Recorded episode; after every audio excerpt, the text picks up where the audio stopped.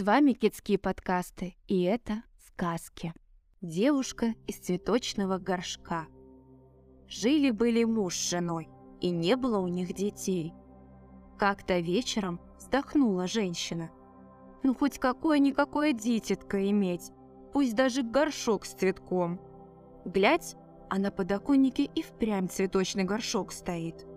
Годы проходят, растет базилик, а вместе с ним растет и горшок. И вот стал горшок величиной с котел, а цветок – с ореховый куст. Случилось однажды проходить мимо царевичу. Увидал он базилик на окне и полюбился чудесный цветок царевичу. Постучался он, высунулась на стук женщина из окна. Вот царевич ее и спрашивает. «Отдай мне цветок, тетушка, ничего не пожалею, сколько не попросишь». Задумалась женщина, и горшка жаль, и разбогатеть хочется. Но отдала все-таки цветок за тысячу монет. Принес царевич горшок во дворец, поставил его на окно в своей комнате и стал поливать утром и вечером. А нужно вам сказать, что царевич тот имел обыкновение ужинать в одиночестве. И в тот самый день, когда он принес базилик, накрыли ему слуги стол, как обычно уставили разными яствами, а потом ушли и оставили царевича одного. Вот поел, попил царевич, цветком своим полюбовался, а потом лег и уснул. В головах его горела свеча, а в ногах – лампадка. Только царевич уснул, вышла из базилика девушка, краше в мире не сыскать. Отведала угощение, а потом взяла лампадку и поставила ее в головах. Взяла свечу и переставила ее в ноги. Проснулся утром царевич и видит. Яства все съедены, лампадка со свечой переставлены. Не знает, что и подумать. Дверь-то на запоре. На другой вечер вновь тоже. Тогда решил царевич не спать и караулить незваного гостя. Видит, вышла из базилика девушка, краше в мире не сыскать. Поела, попила, и только начала свечу лампадкой местами менять, он ее за руку и схватил – Зачем ты прячешься? От кого хоронишься?» «Ты меня увидал?» – отвечает девушка. «Тебе мною и владеть. Но смотри, никому меня не показывай». «Хорошо, будь по-твоему», – согласился царевич и наказал слугам с тех пор накрывать стол на двоих. Так прошло несколько месяцев, и случилось царевичу отправиться с отцом на войну. Тогда позвал он мать и дал ей такой наказ. Вечером и утром цветок поливать, лучшее кушанье в комнате оставлять, дверь же всегда на запоре держать», — сказал царевич и девушке. «Не печалься, милая, я не задержусь, скоро буду». Вот уехал царевич, а мать исправно исполняла его наказ. Вечером и утром цветок поливала, лучшее кушанье в комнате оставляла, дверь всегда на запоре держала. Нужно сказать, что царевич наш был обручен с дочерью визиря, а с тех пор, как появилась девушка из цветочного горшка, разонравилась принцу его невеста. Перестал он бывать у нее и совсем позабыл, будто и не было никакой невесты вовсе.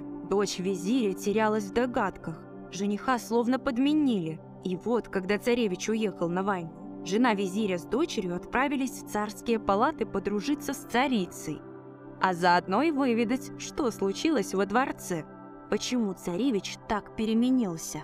Пришли, посидели чуть, а потом пошли гулять по дворцу, комнаты заглядывать. А как приблизились к закрытой комнате, жена визиря толкнула в бок дочку. Та и говорит сладким голосом. «Дозволь, царица, хоть одним глазком поглядеть на женихову комнату». Царица отперла дверь, а визирева-то дочка туда порх, смотрит. У окна, что на море глядела, девушка сидит, волосы золотым гребнем чешет.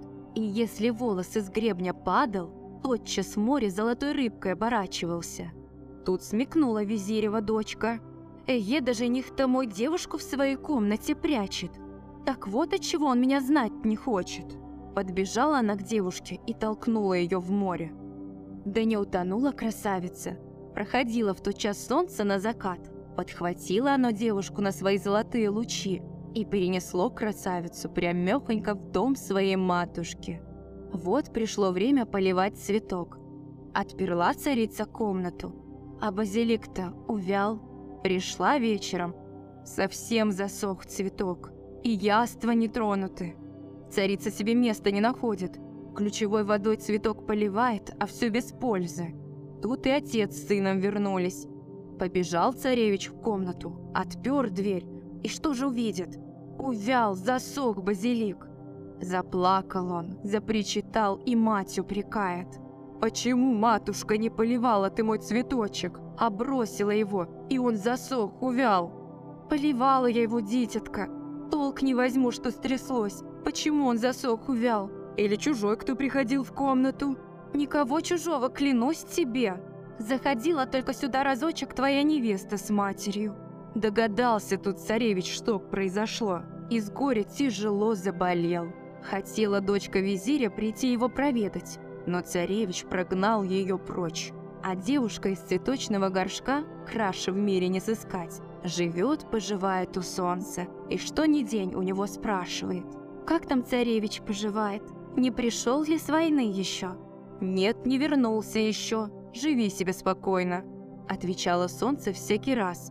Но однажды сказала по-другому. «Вернулся твой царевич, но сразил его тяжкий недуг. Лучшие лекари понять не могут, что за болезнь его сушит.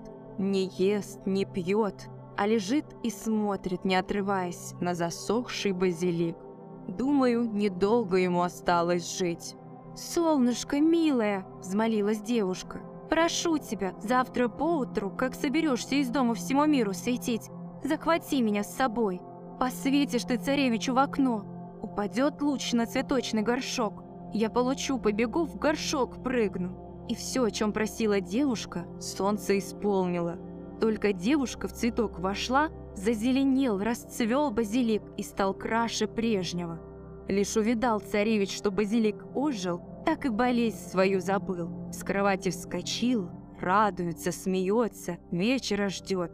Вот и вечер настал. Пришли слуги, принесли, как обычно, стол с яствами. Запер царевич поскорее дверь. Вышла тут девушка из базилика. Краше в мире не сыскать. Села напротив царевича. И повели они разговор да беседу. Быстро ночь пролетела, а на утро объявил царевич о свадьбе. И жил он со своей возлюбленной счастливо долгие годы, а злую дочку визиря с матерью выслали прочь из города. Желаем спокойной ночи от онлайн-школы Китски.